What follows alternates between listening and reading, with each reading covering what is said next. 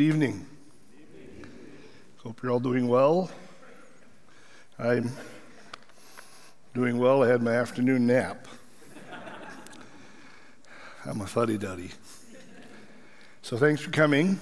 Uh, when you think about what I'm going to deal with tonight, the benefits and the limitations of archaeology, I, I, we're not going to go through a passage as such. I, I, I, do want to emphasize as we do this that um, the Bible and what it affirms and tells us in His Word is always what's authoritative.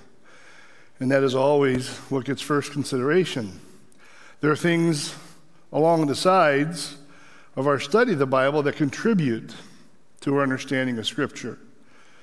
There are things in culture and context and language and other things that are part of interpreting God's Word. Archaeology is one of those things.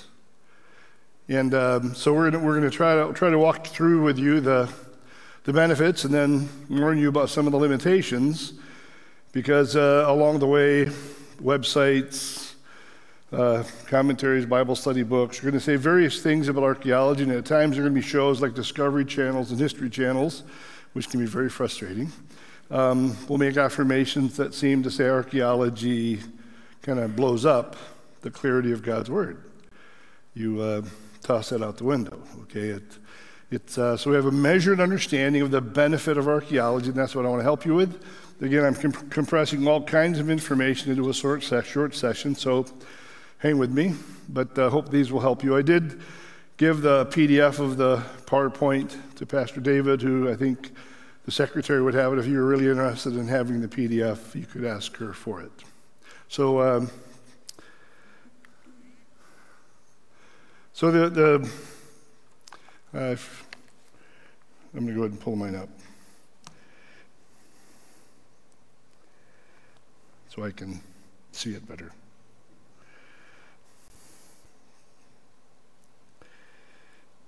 Almost there. I should have had it up.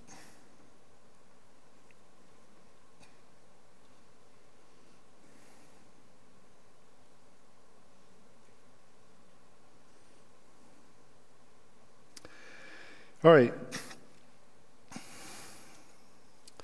So, a, a basic definition of archaeology as, as, a starting point it involves the systematic study of the material remains of human behavior in the past. So, you have people who have lived in a past time who have gone on. They've, even after society has been replaced with another one, and they've left remains. And, this, this, writer adds that uh, the primary goal of archaeology is to discover, observe, preserve, record the buried remains of antiquity and to use them to help construct, reconstruct ancient life. Now, I'm going to expand that here in a minute, but I want you to realize, and I'm going to say this again the main purpose of archaeology is help us understand how people in the Bible lived. And because uh, we don't have, we didn't live then, we, we don't have an inside track on all that they knew and understood. There are things about their culture and life, and even in the Bible, that aren't part of our world. And so archaeology can help unearth, and I'll show you some examples of that, that uh, can help us understand Scripture better. So the value of archaeology then has three kinds of value. One is an apologetic value. An apologetic, apologetics is the defense of the faith. And so it has this value of giving us confirmation, encouraging our hearts, giving us a strengthened position on the authority and the clarity of God's word. But I want you to notice there in that under apologetic value, I have archaeology does not prove biblical historicity or factuality. If archaeology can prove that the Bible is what it says it is, what can it also do? It can disprove it. So we aren't looking to archaeology for proof. I say here, what the Bible says about itself, inspired, inerrant, divine authority, does not need, it doesn't need confirmation from external discoveries. So if I never studied archaeology with God's Word alone and what the Bible says about itself, I would be totally confident in the content of God's Word as being authoritative and a guide for my life, eternal truth. But these external discoveries that we can benefit from in archaeology provide an arch- I call them archaeological high fives. Way to go. Nice job. It, uh, or, or a ring of truth or a ring of certainty to places, people, events, customs presented in the Bible. So these confirmations are not necessary to me believing that this happened or that person really existed that's referred to in the Bible. It just kind of deepens our confidence in something that is based on God's Word. So that confirmation is not essential to the Bible's intrinsic value based on what Scripture says about itself. And this is going to be one of the big differences between I mean, a conservative using archaeology and, and others, because then I have a like a I have a trajectory of Bible interpretation I show my students, and in all the other factors, you know, the biblical presentation of history and Hebrew language or Greek language and all of that, where does archaeology fit in that learning process? And for me, if everything else is 16 point font, font archaeology is 12 point font. It has, it has a role to play. It can help me figure out stuff. It can add to my understanding, but it doesn't bulldoze the clear statement of Scripture. So then, uh, like, like John 17, 17, sanctify them in your truth. Your word is truth. 2 Timothy 3, 16 and 17, all scripture is breathed out by God, profitable for teaching, reproof, correction, training in righteousness, that the man of God may be per- complete, equipped for every good work. So we, we may be able to demonstrate a correlation between an archaeological discovery and a biblical event. I have an article if you ever felt like you couldn't sleep and you wanted something that would help you sleep. I could send it to David and bore you with it. It's a kind of a footnote rich article. And what I wrote it for originally was for lay people and became something else. But it, I'm trying to demonstrate a, a way to correlate history and archaeology that's credible as opposed to something you hear, hear in the Discovery Channel and so on. I think, I think we, if we, everybody has an interpretive worldview when they come to these things. And, and so their worldview, their assumptions or presuppositions kind of take their view down a different road. And so what I'm saying is, is the, the, these, the correlation between archaeological discovery and biblical event doesn't prove the event, but there's evidence that buttresses what Scripture says. It's a confirmation. And we'll try to push back on that a little bit. So, this next slide, the point is here, and I'm not going to stay here long, those are circles of areas of evidence.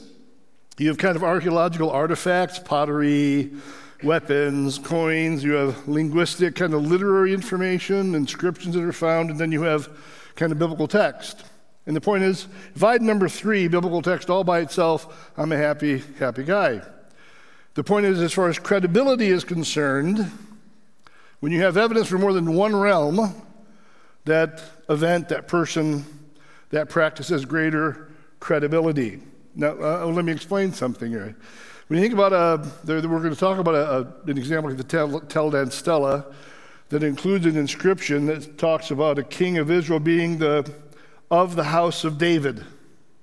And that was the first extra biblical reference to David.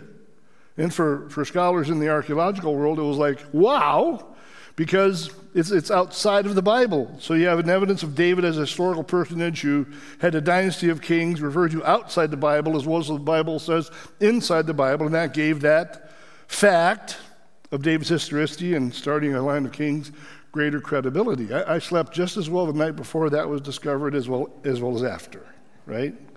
It isn't like I, I was overwhelmed with belief.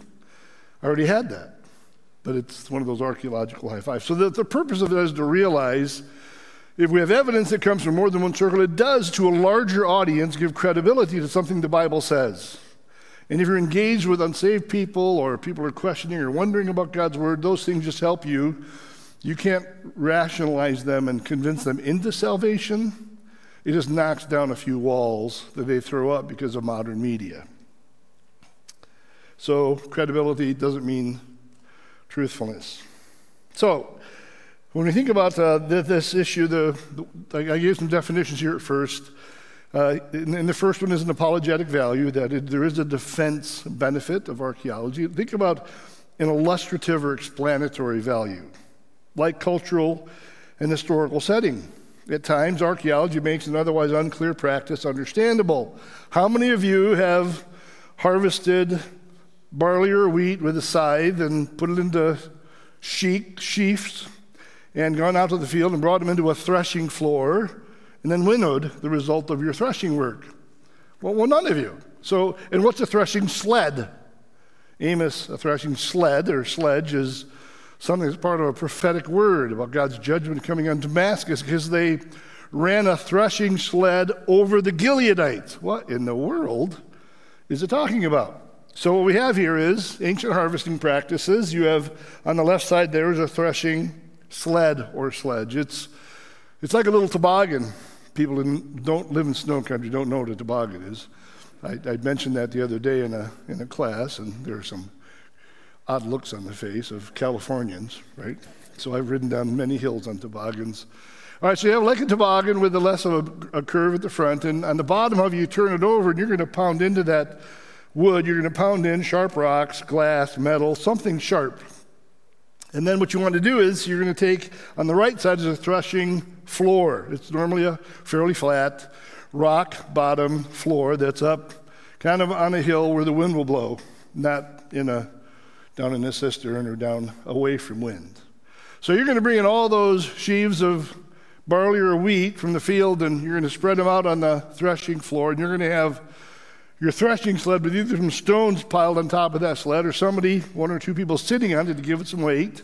And you're going to have a couple of oxen pull that threshing sled around the threshing floor, and those sharp rocks, metal, whatever, that's running over the the stalks of that grain are going to chop that up into pieces and loosen the kernels, which is what you want to get after. And, uh, and by the way, when you think about a threshing sled, then it, it, it just helps us understand that part of the agricultural process, like the prophecy in Amos that God likens through the Amos the prophet Syria's treatment of the Gileadites, those folks living on the east side of the Jordan River, to have, a, have them all lay down and run a threshing sled over them which is pretty horrific now sounding. It was horrible, violent treatment.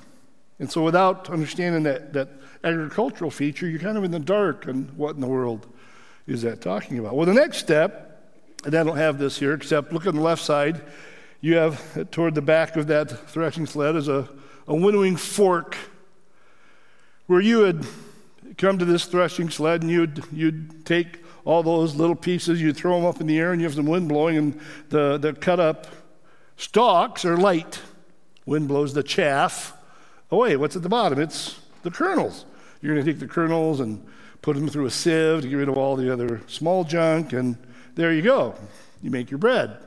And so uh, it just helps us understand a cultural reality. You have also olive presses.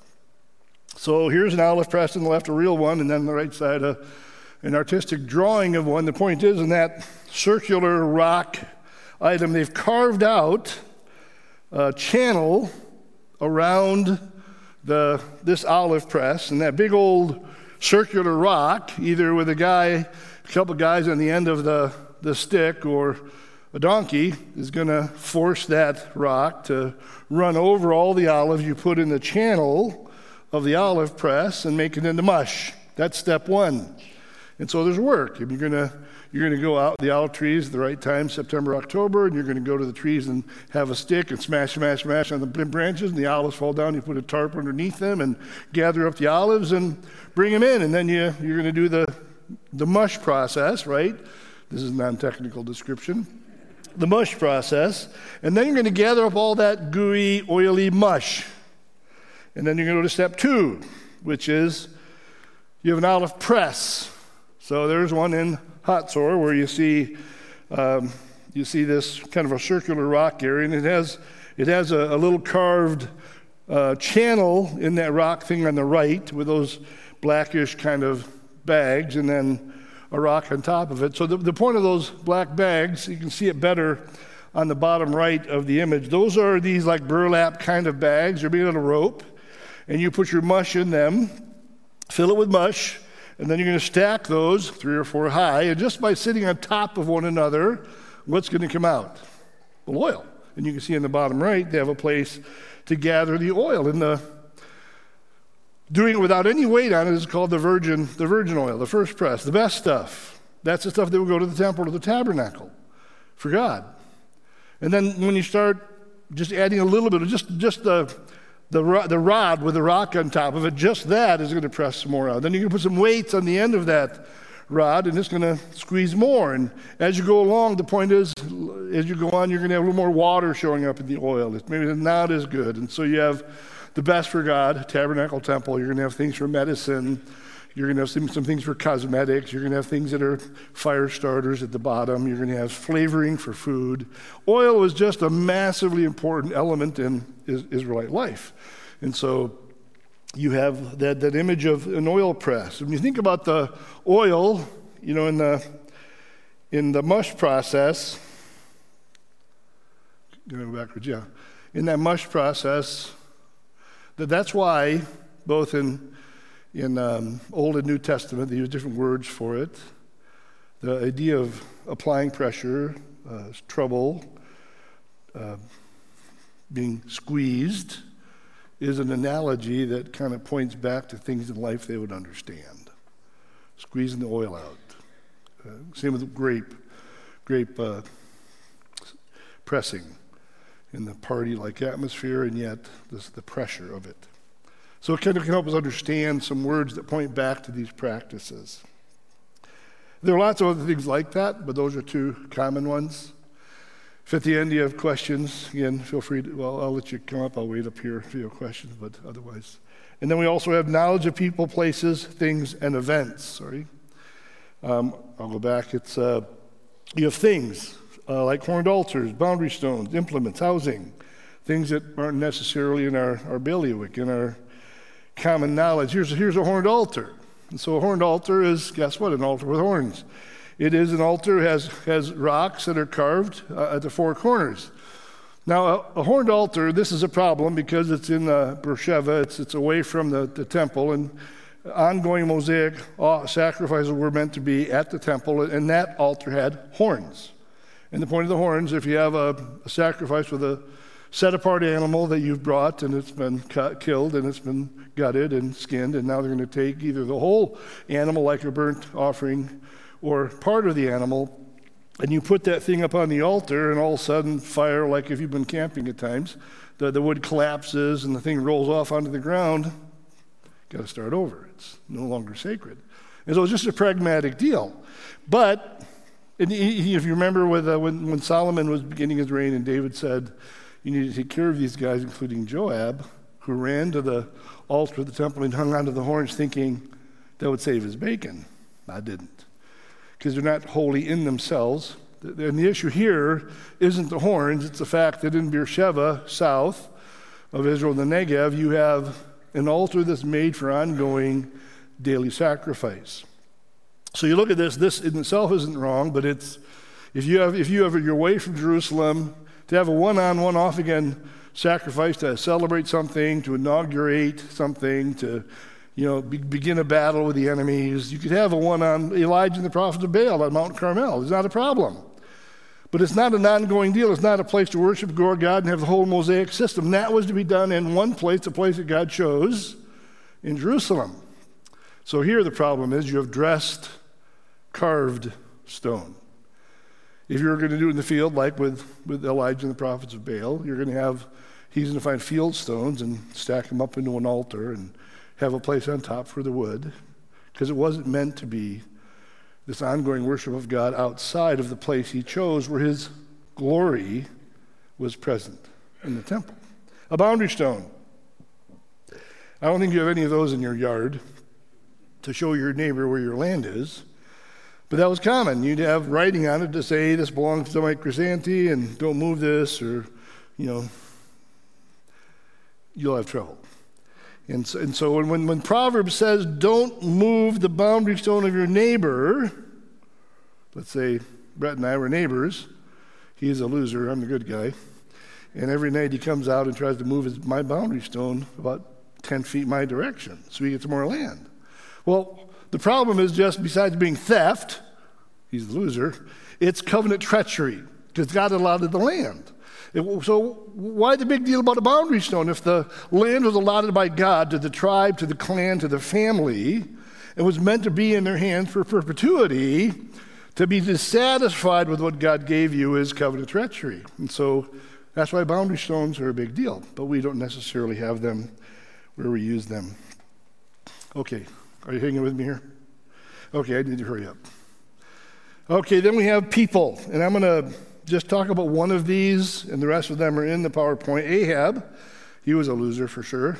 Ahab and Jezebel, that dear couple. Um, he was a bad king for sure, and there are all kinds of things to say about them, but I'm, I'm saying archaeology fills in, supplements our understanding about biblical characters. So Ahab was a king, and we're told from Assyrian literature that the, the place in the circle here on the map is called Karkar. It was a city near in the area of Syria. And the Assyrian Empire, northeast of where Babylon was, the Assyrian Empire wanted to gain influence to the Mediterranean seaboard and was gathering steam and was coming with an army. And all of the smaller people groups in this region gathered together in an alliance and said, We're going to try to keep him out of here. And there's a battle that took place at Karkar where, and, and it says here in the next page, there's this there's a stone monument called the Kurkh monolith that uh, where, where the King Shalmaneser III writes this, and he, he talks about going where he's going, and he destroyed and burned the city of Karkar. But the very last line, the one I made the biggest, describing who brought stuff and people to the battle 2,000 chariots and 10,000 troops of Ahab the Israelite. And so it just kind of fills in, supplements biblical history that gives us a full understanding of dates and things like that, that just confirms but adds to our understanding of biblical history. There are lots of other examples of that. It also has archaeology as a supplemental value, it fills in things not just of a biblical character. Here's the Merneptah he was an Egyptian pharaoh um, in the 19th century after Ramses, a, a, major pharaoh of Egypt. And he had a campaign in Israel. And the, thing about this is, this is the first reference to Israel in a non biblical source being in the land of Israel, being in the, land of Canaan. At the very end, Israel is laid waste. He says he whomped them. Israel is laid waste, and his seed is not like he destroyed them totally. Uh, kings were generally given to overstatement. And if you were a scribe, you did not reduce that. You wanted to trumpet their, their accomplishments, or you wouldn't be a scribe any longer. So it isn't like we're going to take those an authority, but it, the interesting thing is he lists Israel with other both cities and regions in the eastern Mediterranean seaboard as historical realities in the 1200s, really um, in, in the 1100s BC, which there's a whole reason why that's important that you may not care about, but necessarily, but it just helps you understand how archaeology can supplement information that isn't even referred to in the Bible that fills out what we know. The next one is the one I referred back to the Tel Dan Stela. There was a dig at Tel Dan where uh, there was a dig going on for at least 30 years. And uh, the, the two leaders, the director and his surveyor photographer, were, it was after the season was gone, they, they were profs at Hebrew University. They came back on a Shabbat Eve on a Friday to do some last measurements and some transit shots and stuff. And, and as uh, Gila Cook was coming down the hill to this one area, she, her, her transit and her photo stuff is kind of getting out of place. And so she sets them down, and as she picks them up, she looks across the courtyard and she sees a rock with writing on it. I mean, it was right time, right day, the sun exactly the right angle. Nobody had seen it before. And in that thing, there's a, a red box and a black box, a lower box. In that box that's set out on the bottom left, it says that uh, there, there's a Syrian king who's bragging that he did a, did a bunch of things. He's lying for all of them. And he says that he killed Ahaziah, the king of Judah of the house of David. And that's that case where it gives us credibility. It adds to the weight of what the Bible said that David was a historical person, that David began a dynasty of kings. Now, I can tell you right now that the, the liberals in the world of biblical interpretation fought every which way to try to throw this out the window. Oh, it was this. Oh, it was that. Oh, oh it couldn't be that. But um, they still aren't granting full historicity to the biblical narratives. But it just is one of those things that I'm confident in God's word. I was confident before this was discovered that David was historical. It just adds that credibility that it's an archaeological high five. There's some more here. I'm going to I'm gonna skip over. There's uh, a guy named Jehu, a, a, king who was not a great king. He killed, he killed Ahaziah in Joram, and he wiped out Baalism, and he wiped out the line of Ahab, but he, he chose to go down the worship of other gods. And then you have, um, to summarize here, sorry, um, I'm going, there we go. So, archaeological discoveries related to the biblical lands offers the interpreter of Scripture various benefits. To, they help us reconstruct the patterns of ancient biblical life, oil olive presses, uh, threshing sleds, winnowing forks. It gives us a better understanding of context and passages that we wouldn't understand those agricultural implements. We were missing things from our interpretation. Although it doesn't prove the Bible, number two, it can provide confirmation. It illustrates, number three, various cultural implements, practices. Four, expand our understanding of various biblical people, places, events. Five, provides us inscriptions to give us a more clear picture of the biblical and ancient worlds. Okay, then in um, the next slide, the stuff's small. Again, if you want the PowerPoint, uh, they have it. It gives you some books that deal with kind of walking through main discoveries, the the the web pages are I, I, I, did some revision this afternoon but it was already in the this was already in the pipeline and so i'll try to send the new one but uh, it has uh, web links that people put out every year for the greatest discoveries of 19 this is 1920 this is 1923 is what i included in my revisions and then epilogue i just uh, point you uh, to this is uh, from an article and i list it in the in the um, in the PowerPoint where you have all of these people are confirmed archaeologically. I mean, it just when a person tells you that uh, the Bible rarely gets it right historically and is kind of tossed together and shot from the hip, baloney.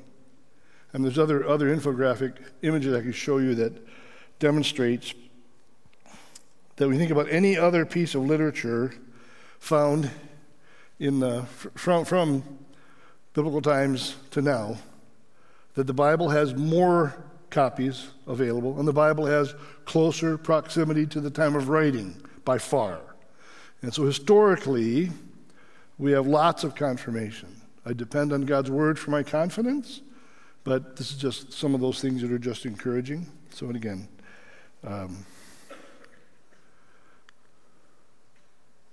okay, limitations. Um, so, so it's a background issue. The, the, basic challenge in the ongoing debate in the scholarly world and even in uh, other realms is Bible versus archaeology. Does one side have more authority? The big concern is how did the plain statements of Scripture fare when related to what seemed to be the objective facts of archaeology and history? And again, you have this interpretive worldview. You have a set of assumptions that a person brings to the table that affect how they view the Bible or archaeology or both. And, and I give you lots and lots of examples of I can, but um, we'd be here too long. So uh, the big concern is is that how do they how do they uh, inform each other, and then to be the important reality. Evangelicals do not need to prove the historicity of the Bible. And so we have to be careful of is there sometimes there are websites. There's one that shows up every every couple years where somebody will post, you, they, they found the skeletons of the Egyptian army in the, Red, in, in the Gulf of Aqaba, the Red Sea, kind of proving the Israel's crossing of the Red Sea. Well, it's a bunch of baloney. And people repost that. Isn't it fun to see the Bible proven? And, and the, the point is, is and I know I'm popping a bubble here. I apologize in advance, kind of. Um, there's a video that's seen many, many eyes. It's been it's re- repeated by many about a, a, a, a, process that some, a couple of guys went through. It was back in the 80s where they were talking about the crossing of the Red Sea, and they take you on a boat ride. They go, you go down to the to the Sinai Peninsula on the on the east side, and it's the Gulf of Aqaba, and they come to a place where they say that the Gulf of Aqaba is very, very deep, and there's one place where there's a, a plateau about 200 feet below the water instead of 1,000 feet crossing over. And they say that's where the crossing took place, and they have an underwater camera go down with that takes a picture of a coral encrusted chariot wheel on that platform. And that's like, see, this is where they crossed. And then they talk about stuff on the other side that shows this is where the crossing took place. Whether it took place or there or not isn't consequential to me. I think they're wrong. And I have a whole, whole host of sources I could give you and talk about that. But one of the guys died of cancer, and his son later on said they planted that for evidence. So when they talk about this posting about, you know, skeletons of the Egyptian army found in the bottom of the Red Sea proving this is where it happened, it's like, please don't jump on that bandwagon. You're not helping our cause. We have to always try to temper what comes across, especially on the internet, with unverified sources. On the, on the last one, the benefits page at the bottom of one of those slides, I believe I said uh, there's a there's a my my co-teacher at church at home, uh, Grace Baptist, Todd Bolen, who's a Bible prof at the university, who is the picture guy. He has great photo collections. They're so so amazing. Um, he has a blog, and so quite often, if there's something new that comes out, give him a week. He's going to let the dust settle. He's going to say, "Here are some responses to that suggestion." He just is a great help and it's his, his website. If you look at Bible Places blog, you're going to come up with it. So it just would have to be careful. In our desire to benefit from archaeological discoveries, there are times that the trumpet blows a wrong answer, a wrong conclusion. We have to be mild, focus on the God's word being our authority, and let the dust settle, and look for other voices that confirm that something that points to a verification of or an archaeological five for Scripture. You can ask me about that later. Okay, so the important reality is, is I said this already, but this is I'm talking about the limitations of archaeology. We have to remember it doesn't replace what the Bible says in text. Evangelicals do not need to attempt to prove the historicity of the Bible. Spurgeon wrote, Scripture is like a lion. Who ever heard of defending a lion? Just turn it loose it'll defend itself. And we believe God's word is sharper than a two edged sword and is able to cut through hearts and impact lives and convict of sin and provide a clear understanding of the gospel. And so I'm all for archaeological I fives and demonstrating credibility points and clarifying our understanding of how to interpret passages through understanding the life of in that period of time. But I'm in, apologetics are fine. I understand the benefit of, and I've had to engage people that have embraced an atheism, a new atheism, that uh, they, they just need to be brought up front with, confronted with uh, some of the evidence that's been found that gives much more credibility than they suggest. So, I mean, th- th- that has a role to play in how we engage a, a dark world, right? But I, I want you to understand that I, am not, um, I'm not interested in getting into the prove the Bible effort too much. I want to embrace its authority and have it be the source of conviction. But that's one of the challenges because there are those that are going to give greater credence to archaeology than I would, and it sometimes takes them down the wrong road. And, and, and, and uh, I'm, I'm going to try to address that. Some of these slides I'm going to just go over. I want to leave time for some questions afterwards, too, for you to come up and ask me some things. So, I, I, my point here in, in the next slide is that everyone brings an interpretive bias to the science of archaeology. I mean, it's just like the Bible. When, when you read a passage and a person who doesn't believe that there's a millennium in the future, it's happening now, because of our theological assumptions ahead of time is that we've built over the years when we go to a passage they're going to interpret that passage differently we have an interpretive bias right i call it an interpretive worldview everybody brings bias to the scriptures which is isn't bad because we have a whole theological package we're thinking about i'm summarizing here we have ideas about who god is and what the bible is and who the Holy, Holy, who the Holy Spirit is and what He does in this day, and what is this passage teaching. We try to do it inductively. We try to do it interpreting the scriptures normally or uh, literally, and so that's true in, in Bible, but it's also true in archaeology. Um, what role does the Bible have in interpreting archaeology for people? And, and, and, what is their view of history, of, of Israel's history? So I'm saying here every interpreter has pre understandings about Scripture, and every archaeologist has pre understandings about how to deal with archaeological evidence. That long quote there, let me just summarize it. The guys are saying just that. They're saying that just like interpreters of Scripture have an interpretive bias that affects your interpretation of Scripture, when they come to an archaeological discovery, a pot, a wall of a building, a coin, a weapon, if you hold it up to their ear, does it say anything?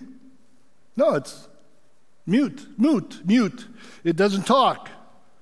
And so what they're going to have to do is they have to look at that arrowhead in comparison to other heads, arrowheads to figure out what time it took place and why it was there. And they're, they're reconstructing things based on a lot of other information. And so the, the gathering of archaeological information, let me assure you, is very, very scientific and data intensive. I've been on a few digs and and it's uh, they, they have laptops at every square. They have guy who's in charge. They have folks who are bringing stuff. They're tagging things. They're it's, uh, they have ground, ground radar, they have drone shots, they have soil analysis, they have all kinds of things that are going on in the gathering of information that is very, very scientific. But that's not all that brings uh, archaeological data to us, it's the interpretation of the data. What does it tell us about life, and how does that relate to the Bible? So that's where sometimes what you read in the internet or what you see at an archaeology magazine like Biblical Archaeology Review, which I subscribe to, and it's good. Not many conservatives write in it, but I need to be current in the world of archaeology. There are times it's frustrating, right? So we have to realize that everybody's going to bring an interpretive bias, and so don't just let get, get taken astray by conclusions without maybe testing the waters, looking at uh, Todd Bolen's Bible Places blog or, or whatever. But, but, but what I want to spend my time on here at the very end is uh, to make sure you understand the fractional nature of archaeological evidence. Not factional, like causing division, the fractional nature, how, how small of an amount we have. So, first of all, remember how little of Keep in mind how little of what was left by ancient civilizations has been found and understood. John Currid, uh, an archaeologist, says what archaeology provides for the reconstruction of culture is by nature fragmentary, piecemeal, and incomplete.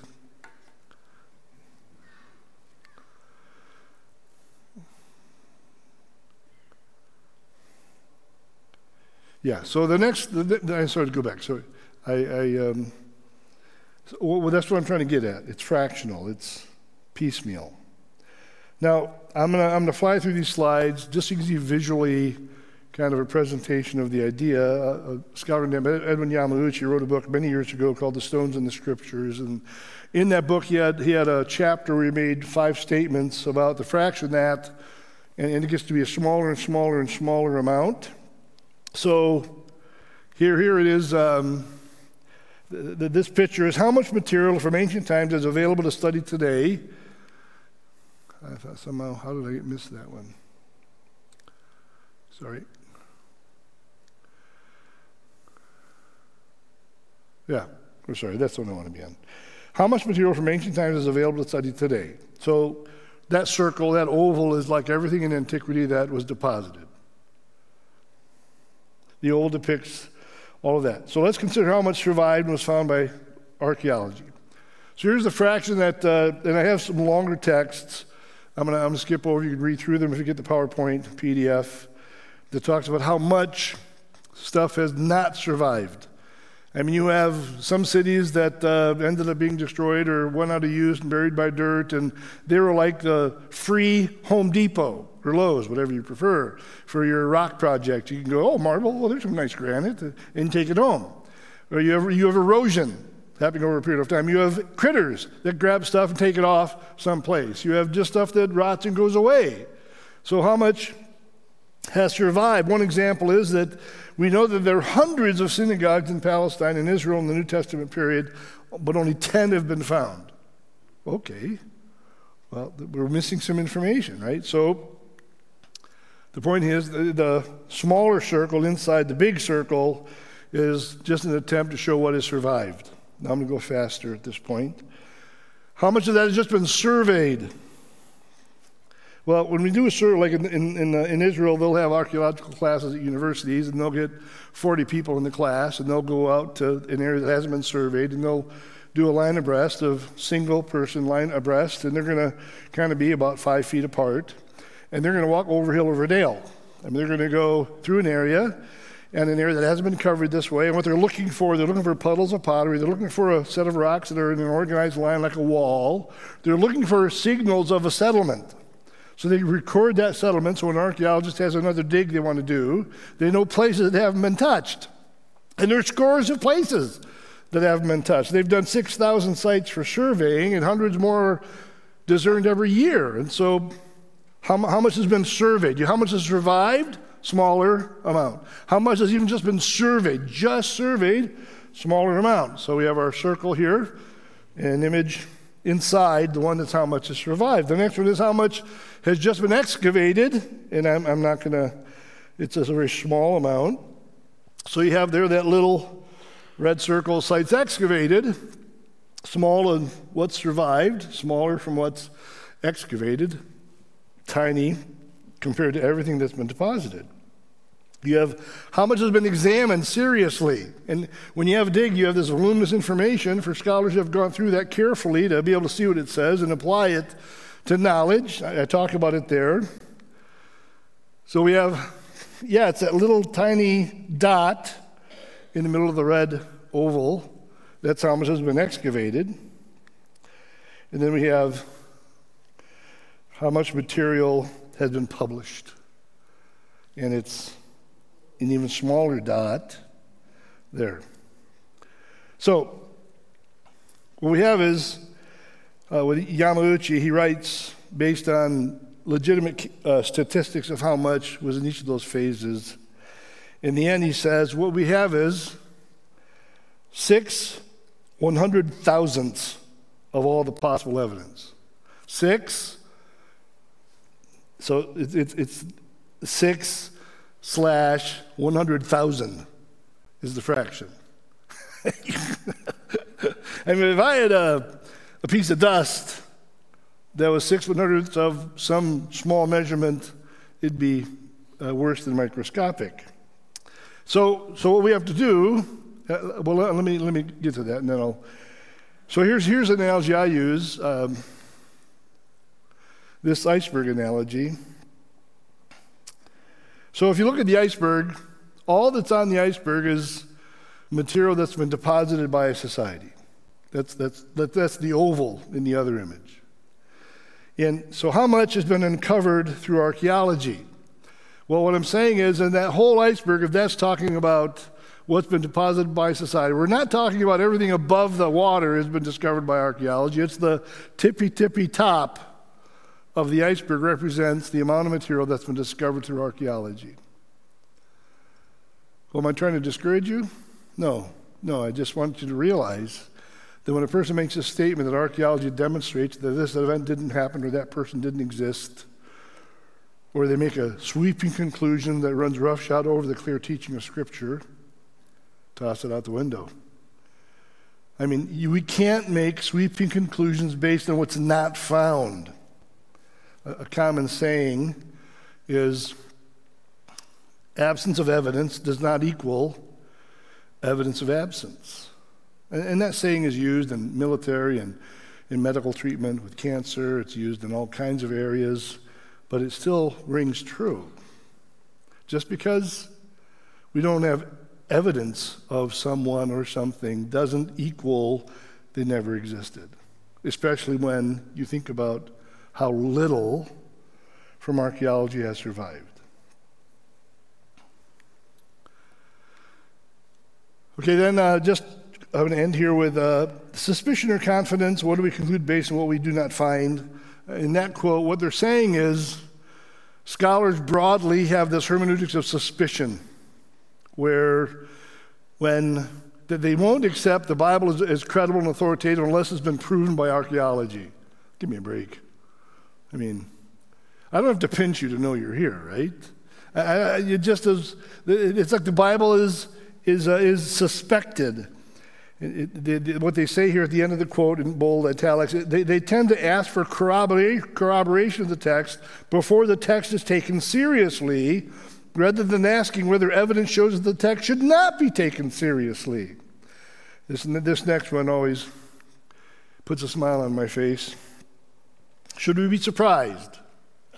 You mean those old people, Israelites, didn't leave things behind, intending on us finding them?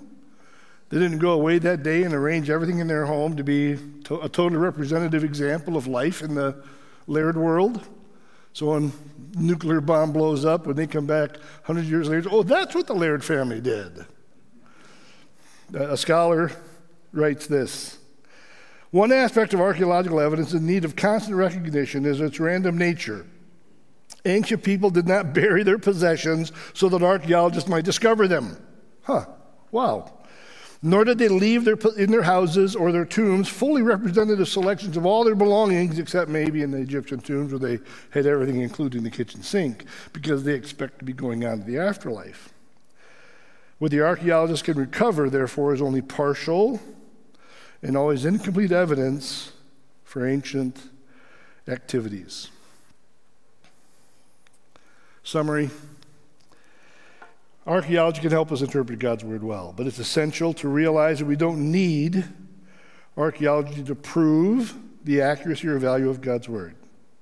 And since comparatively little of what a society deposited has been found, we need to be very cautious about giving archaeology discovery, archaeological discoveries significant authority over the meaning and historicity of God's Word.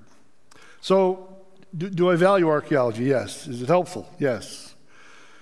It uh, gives us concrete evidence of things that sheds light on how people lived to help me interpret passages. It adds information to my understanding of history. There are lots of things that are, are good about archaeology, but it's way overplayed in various circles, especially on what's not found and what that shows that the Bible isn't true about. So take some of those statements with a grain of salt or toss them out the window. All right, so I don't know